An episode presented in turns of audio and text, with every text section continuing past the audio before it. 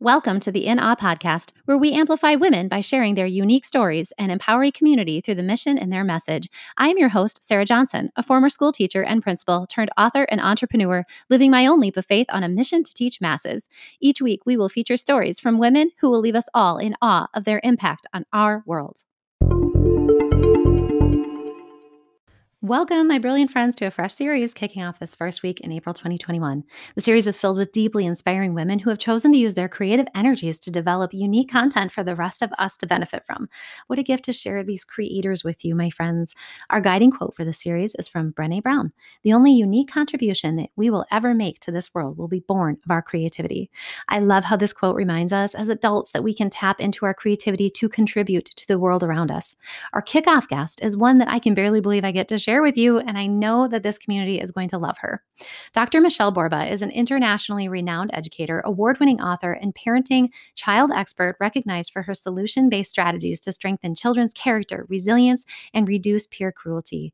A sought after motivational speaker, she has spoken in 19 countries and five continents and served as a consultant to hundreds of schools and corporations. Clients include Sesame Street, Harvard, U.S. Air Force Academy, 18 U.S. Army bases in Europe and the Asian Pacific Pacific, HRH, the Crown Prince of Abu Dhabi, and a TEDx talk, Empathy is a Verb. She offers realistic, research based advice culled from a career working with over 1 million parents and educators worldwide.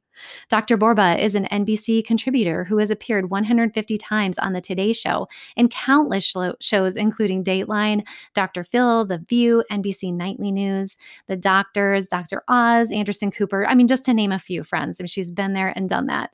Her work is featured in Time, Washington Post, Newsweek, People, Boston Globe, U.S. News and World Report, The New York Times, Reader's Digest, and Globe and Mail. Dr. Borba is recognized globally for her work in bullying and youth violence prevention. She's a media spokesperson for major corporations including 3M, Office Depot, Splenda, Johnson and Johnson, and she's a consultant to Apple TV, McDonald's, and Disney. I mean, this woman, man, she is a big deal, my friends. She is the award-winning author of 24 books translated into 19 languages, including Nobody Likes Me, No More Misbehaving, Don't Give Me That Attitude, and Peer Cruelty, Building Empathy, and Unselfie: Why Empathetic Kids Succeed in Our All About Me World. Her latest book, Thrivers Surprising Reasons Why Some Kids Struggle and Others Shine just came out. Dr. Borba is a former classroom and special education teacher with a wide range of teaching experience, including work in a private practice with children with learning and emotional disabilities. She received a doctorate in educational psychology and counseling from the University of San Francisco, an MA in learning disabilities, and a BA from the University of Santa Clara, and a life teaching credential from San Jose State University. She lives in Palm Springs, California with her husband and three grown sons. In this episode, we discuss Dr. Borba's research on resilience and practical ways that parents and educators can serve students to become what she calls thrivers her journey and experience into becoming a creator through authoring books, practical applications of her research, all highlighted in her most recent book, Thrivers The Surprising Reason Why Some Kids Struggle and Others Shine. And Dr. Borba shares many more insights, certain to inspire you now in your own life and in ways that you can support children in resilience. Friends, you have to know that this interview is an absolute dream for me. I have used Dr. Borba's unselfie research in every one of my Going Beyond Balance workshops for years, and I cited her work work and lead with faith in the H section, leading with heart, where I emphasize ways to build empathy as a leader. To be able to share Dr. Borba with you today on this podcast is a blessing that I would never have even thought could happen. I know her passion, deep insight, and energy will inspire you. I am so grateful to be able to share with you Dr. Michelle Borba's creator story. Welcome Dr. Michelle Borba to the In Awe podcast. I am living a dream having you here on the show, my friend. Welcome, welcome. Oh, thank you, thank you. This is so fun. I'm just, I'm honored to be here. I know that my listeners are absolutely going to just be so joyful to hear your message today. And for anybody who doesn't know Dr. Michelle Borba, of course, I read your bio, but would you just do us a favor and share with us kind of like your current context? We're all living in kind of a different world, especially during these COVID months, I suppose. So would you just give us a picture of what your life might be like right now? My life is absolutely fascinatingly wonderful because I'm not on planes, which I usually am daily. And as a result, I'm reaching so many more people. I mean, just this week, I've been uh, Zooming with uh, the Philippines, Hong Kong, Dubai, and Ireland just contacted me. And the reason I say that is that everybody seems to be in the same concerns, the same questions of what are we going to do? How do we open up our schools? How do we help our kids with mental health? We are so much smaller as a world than we ever gave ourselves that realization. Mm.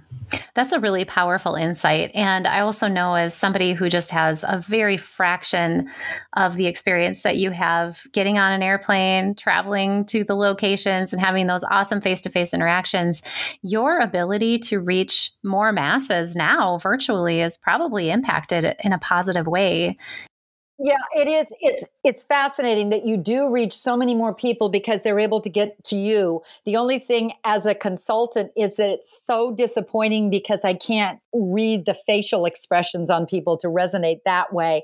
I love podcasters because it's a one-on-one, but when you have a large group of a thousand people, you know, e- emailing or zooming in, you can't see the responses. The most interesting one was actually standing on a stage Uh, they they videoed me on a stage but what they did is they said we can't have anybody here. So they lined up chairs and they put photographs of every family on the stage and i went oh this is surreal. I am sure for someone as we unpack your story a little bit and your expertise that just has to feel surreal on so many levels because i first accessed you and your brilliance with unselfie. And i'm thinking about what must be just going through your mind when you're delivering a message like that in that context. yeah, especially because here we go. An unselfie is a person who who is able to nurture empathy because of face to face connection. And I'm sitting there looking at, well, this isn't working, so we got to be creative and figure it out, right? Oh, yeah. There's always another way, but we can do it. There sure always is, and I love that so much. It's it's like taking your life's work and just really putting it um, into real life context that the rest of us are all struggling with. And you know that you're an educator. Most of my listeners are educators, so they totally get that struggle. Um, so I'm really appreciating that you would provide that context for us for the role that you serve is um, it's so similar. Uh, you're on a mission, you've got messages to share. And to do that now in the COVID world is just so very different. So I really appreciate you taking the time to show up on the podcast and give us some like light in your message because I know we need it too. Yeah, thank you. I think we all do. Okay, so if you would do me a favor, I have you featured here on the series on creators, and I'm just so deeply excited that you joined. You are a a person that I've looked to in the field. You're somebody who has written about critical topics, maybe before they even became buzzwords, I guess. Um, you know, in the education field, we we talk about empathy and we talk about um, SEL and resilience, but you're somebody whose work I've found to be extremely practical and provide um, not just the the research and the knowledge behind it, but you give some really practical insights into how we can actually improve for example, the crisis of, of empathy, right? Um, so I just really appreciate that. You have created a lot. You are a creator by nature. Can I, before we jump into the meat of what you've created, would you share with us just a little bit about your journey? Like, what prompted you to want to write, you know, 25 books and get these messages to masses Aww. and create all of this work? Well, you know what? This is all about the power of a teacher. I had Mrs. Nunley as my eighth grade teacher, and she said, Michelle, when you grow up, you should be a writer.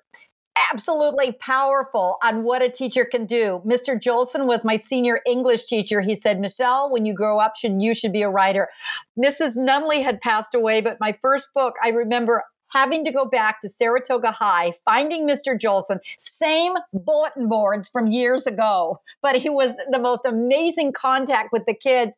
I handed him my first book. He looked at me, patted the back, and said, I knew you could do this. I went, oh, the power of teachers just find their strengths because I didn't realize I had that strength, but apparently they saw it and it really can be nurtured. It was an educator who did it too, in particular. What a beautiful story. I love that. And so um, I'm sure you have so many different tales going through in terms of what you've experienced from that first experience to the most recent one in, in publishing a book.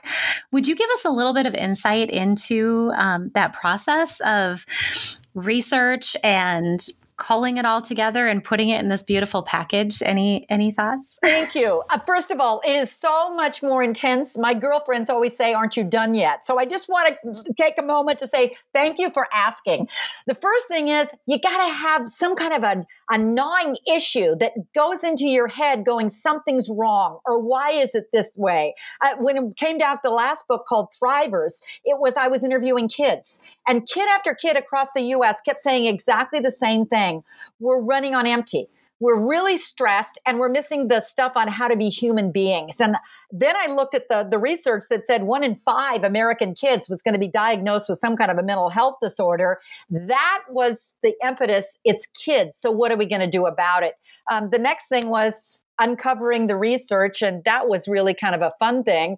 You just kind of dig, dig, dig, dig deep until you begin to see i usually end up with about you know i don't know five yards of of documents in front of me then you go through each one of them and you begin to see the pattern.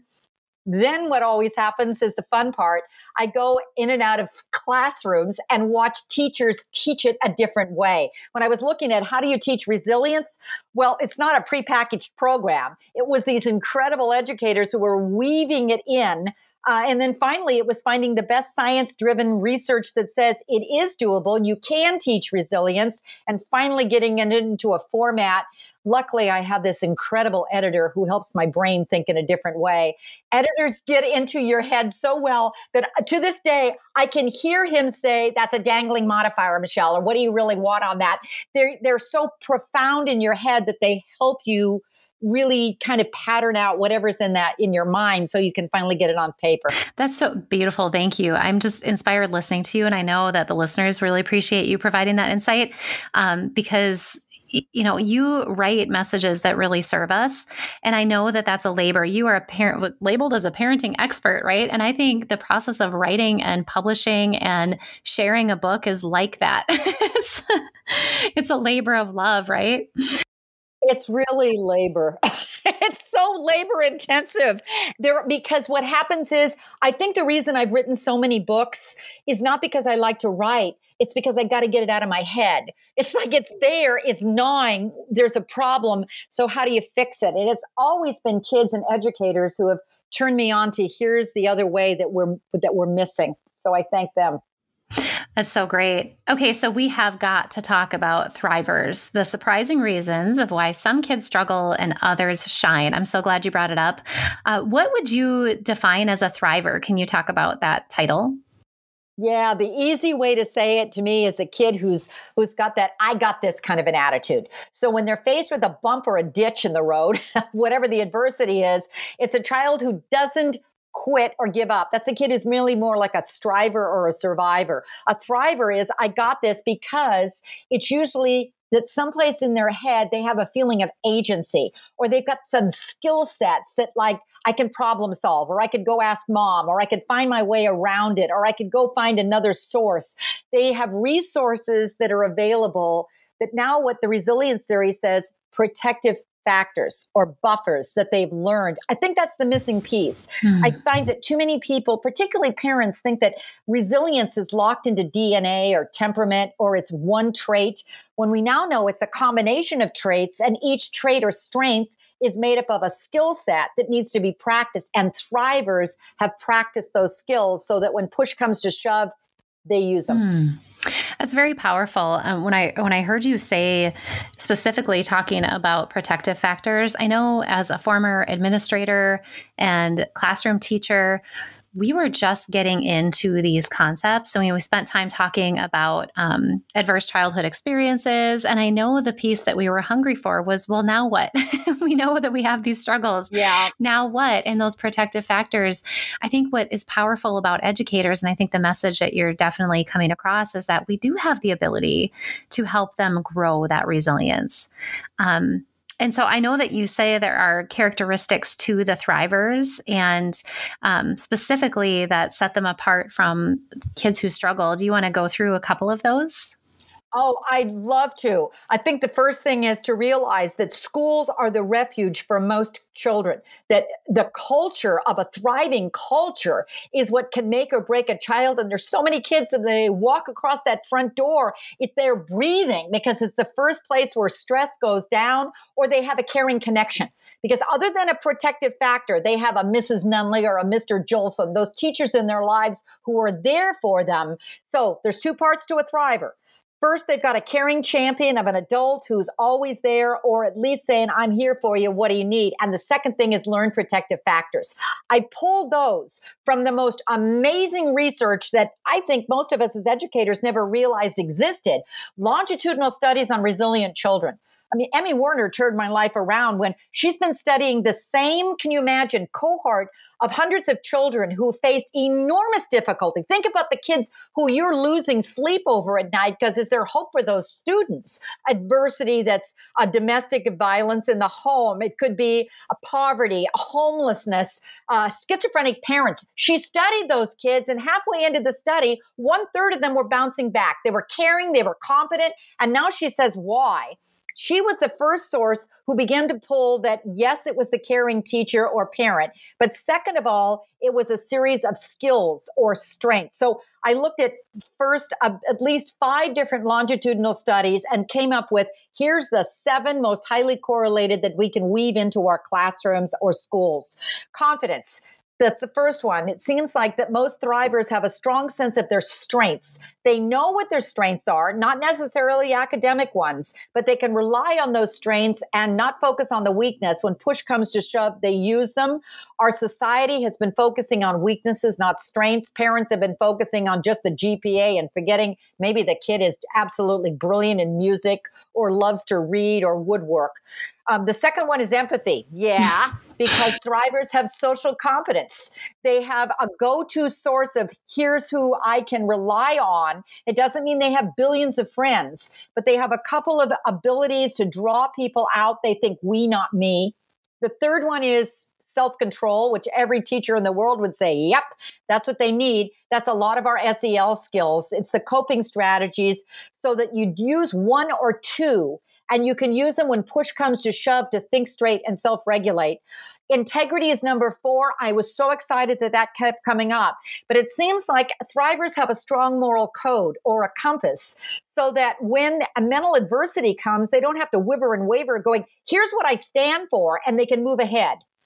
Uh, for some of those issues. Five is curiosity. Yes, they have a problem solving ability, or they're deeper thinkers, or creative thinkers, uh, critical thinkers, but they can find a way out. They're open to ideas and people. And then perseverance, that's the grit one, that's the growth mindset.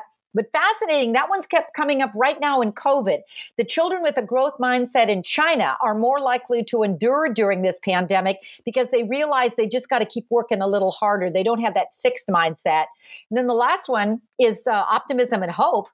And if you don't have that one, that pessimism just keeps eroding your abilities to think, I got this. And as a result, depression and stress and anxiety rise. And that's mm. what's hitting all of our kids. Right it's very powerful because I'm sure, you know, as I was listening, I'm picturing faces. You know, I'm picturing students in my past. I'm picturing my own children. I'm, you know, picturing myself. I know that your work applies to adults too. Um, because I, yes. yeah, thinking about yes, yes, yes, all of this is so powerful. Uh, I just really appreciate how passionately you deliver that. It's all so, um, it, it's like I don't know the word I'm trying to come up with, but clearly needed. And I guess my question I, I know that in your work, you say that combining these becomes a multiplier effect. Can you talk a little bit about that? Yeah, that was that was my aha moment that I didn't realize because every parent and educator kept asking which are the most important of those strengths. Do you need all of them? Now, first is you don't need all of them, or I mean, who's got all seven of those? It's a rare person. Mm-hmm. But the more you have going for the you, the better not in any particular order, though I do swear that confidence is the one that kind of a self understanding of my strengths pulls it together. But what I didn't realize is that when you combine any two, any two in any order, like curiosity plus perseverance, whoa, That's a kid who's got flow and it's unstoppable and he's going to keep on going. Or you put empathy plus integrity plus perseverance, you got a change maker on your hand. What, too often, what we do is we try to rely on one strength area and we fail to realize that kids need more of a foundation. You put them together and it creates like superpowers that really help the kid endure whatever comes their way. That message is so forgiving and kind when you think about the role of educators and the impact that we're trying to have as the people listening and going, yes, yes, yes, I'm all in, but how do I do that? you know, realizing that you're not in charge of all seven. We can't, you know, definitely can't expect that everybody's going to have all seven, but there's power in knowing that there's grace. Oh, Absolutely. And I think the first thing is, in fact, when you look at those seven, strong teachers have them. Educational leaders have to have them because they create those or just a few of those. And maybe the first step is ask yourself, not in the lesson, which of those do I model? Mm. Which of those do I already have? Because the best way to teach those isn't with a worksheet. It's by showing the child what it looks like with your own presence.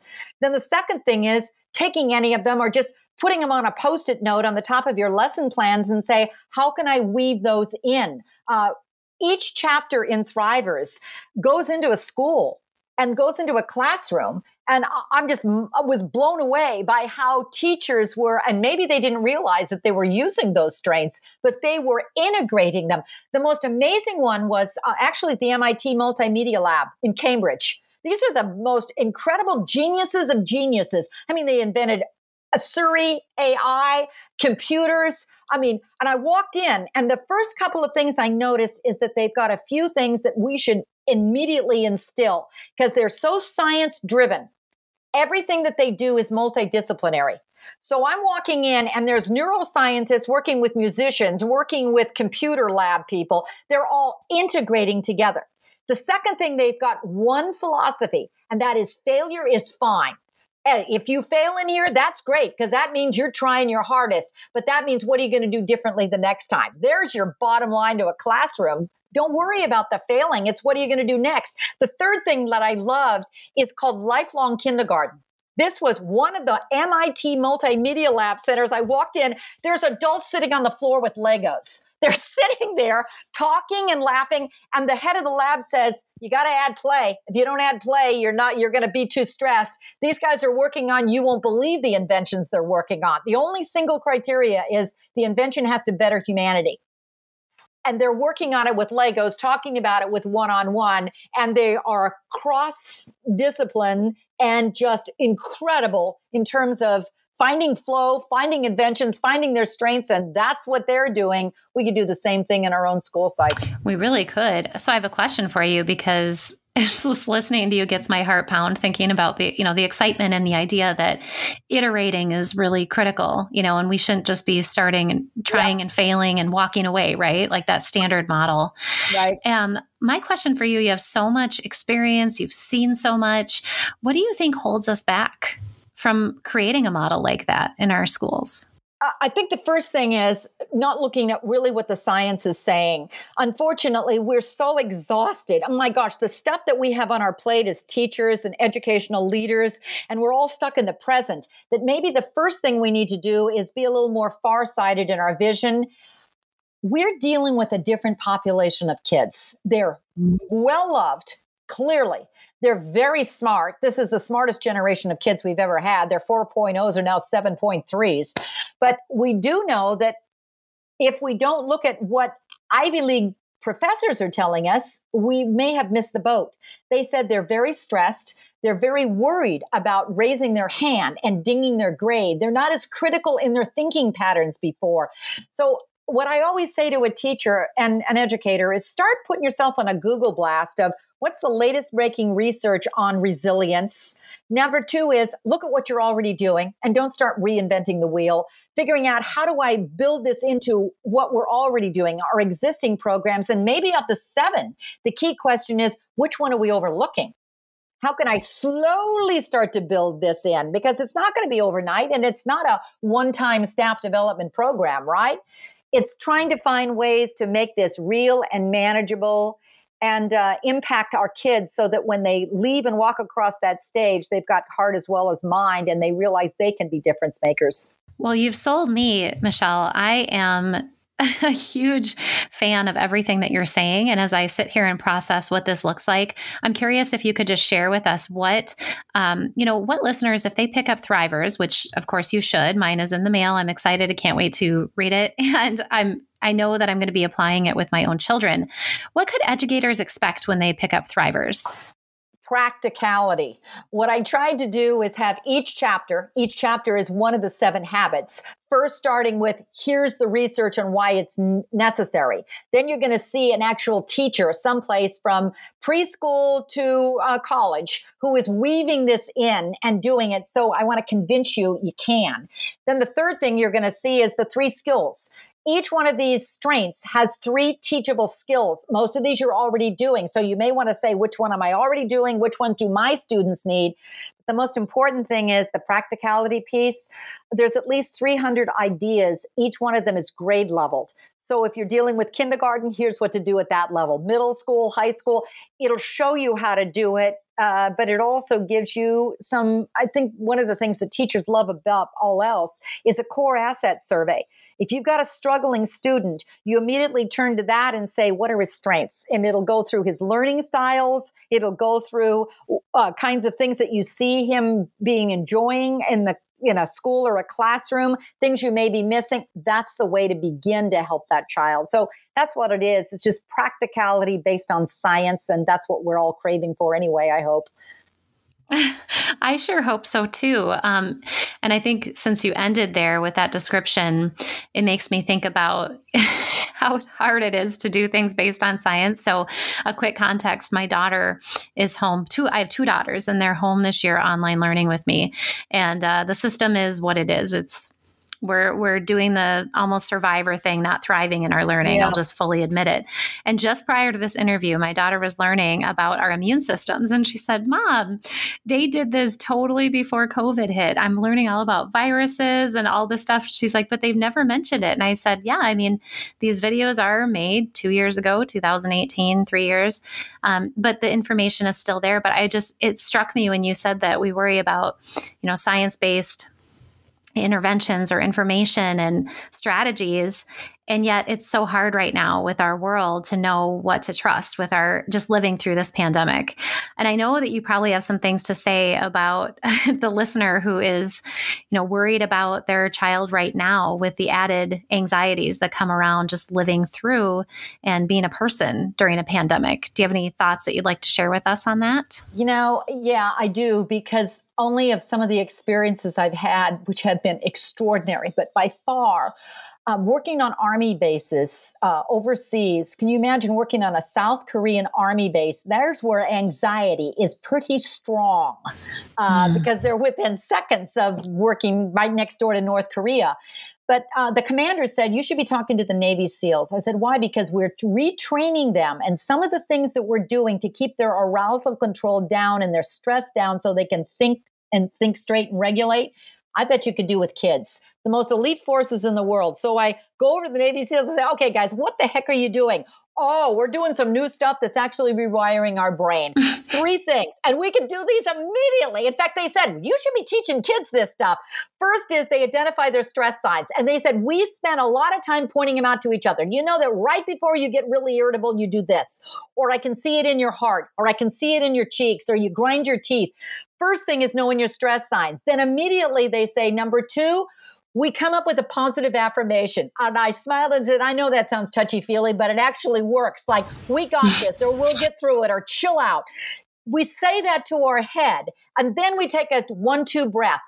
It's a one, two, yeah, one, two. It's the fastest way to relax. We keep saying, we got this, chill out inside our head. We slow deep from our abdomen, like we're riding up an elevator. We hold it then we slowly let it out. The exhale needs to be twice as long as the inhale. We do that a few times, stress down, our cognitive abilities are up, and we keep marching. I'm going, oh my gosh, how wonderful is that? And they actually did put them into MRIs, and part of their brains are being rewired and actually stretched because they're practicing the skills.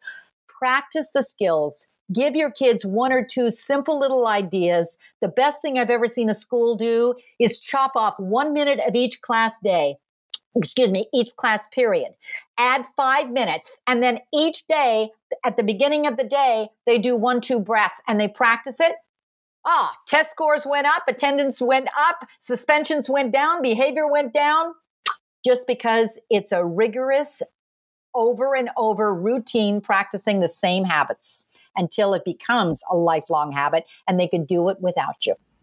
And that would be systemic, intentional focus on that mindful practice.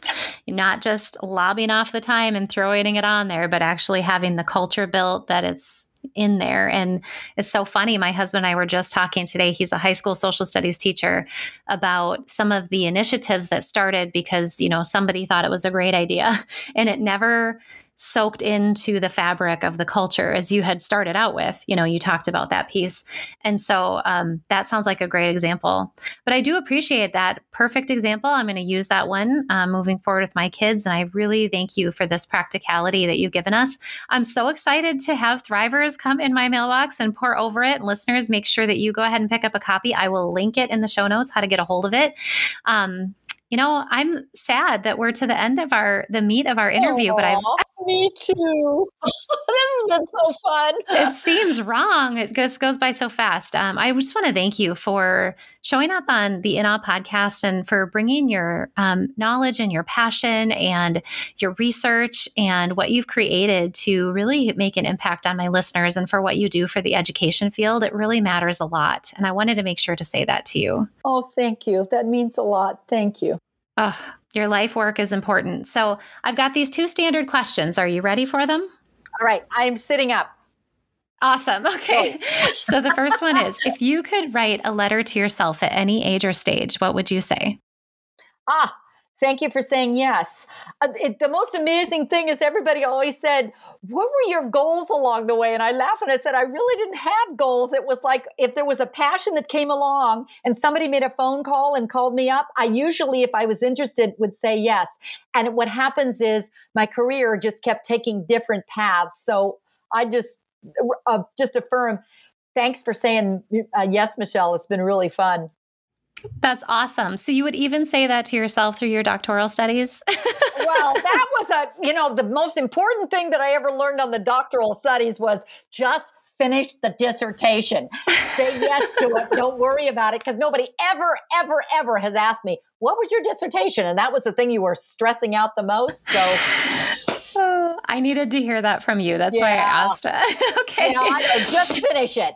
just finish it. All right. So, how about this one? Um, if listeners find themselves in a pit of fear or doubt and they just need to hear Michelle's voice to help them rise up out of it, what do you think you could say? Oh, we got this. It's absolutely amazing. I have been in some extraordinarily difficult places. I mean, war zones, refugee camps. And when I see kids who have smiles on their faces saying, It's okay, we're going to get through it, I'm going, Oh my gosh, what have I got to complain about? We got this. We're just going to take one step at a time. And that's what we need to do. Crunch it, and we got it. Mm. Awesome. I believe you and I believe in you. And I'm so grateful that you would share that message because I think we do need to hear that. And it's nice to hear from somebody who's been through, you know, those significant, challenging atmospheres that can say, we do, you know, we can do this. And there's going to be, there's going to be life at the end of this. Um, I also just want to say thank you for spending time with us today and to make sure that the listeners hear what is the best way, I'm going to link every place to get a hold of Dr. Michelle Borba. She's got an amazing TED Talk, um, several ways that you can continue to learn from her, several books, obviously. But if they want to interact with you after this interview, what would you suggest is the best way? Oh, thanks. On my website, it's got a contact card. It's got numerous free downloads of all kinds of things. In fact, there's a 17 page free educator discussion guide on how you can take uh, the seven habits of thrivers and weave them in. It's Michelle Borba. I'm a 1L Michelle and Borba rhymes with Zorba. So it's michelleborba.com. That would be the best. Awesome. Well, we will be sure to link all of that. And listeners, again, make sure you show up on those show notes. This is a great place for you to learn not only in your profession, but also in your personal life. So I've appreciated the time that you spent with us today. Thank you so much, Michelle. Oh, thank you. I continue to be completely awe inspired by every single guest on this podcast, and I am so grateful every time you choose to share, rate, review an episode. It matters so greatly to the mission and the message of our guests, and I appreciate every time you help one another rise by lifting up the message. Thank you so much, and I appreciate you being a part of this awe inspiring community.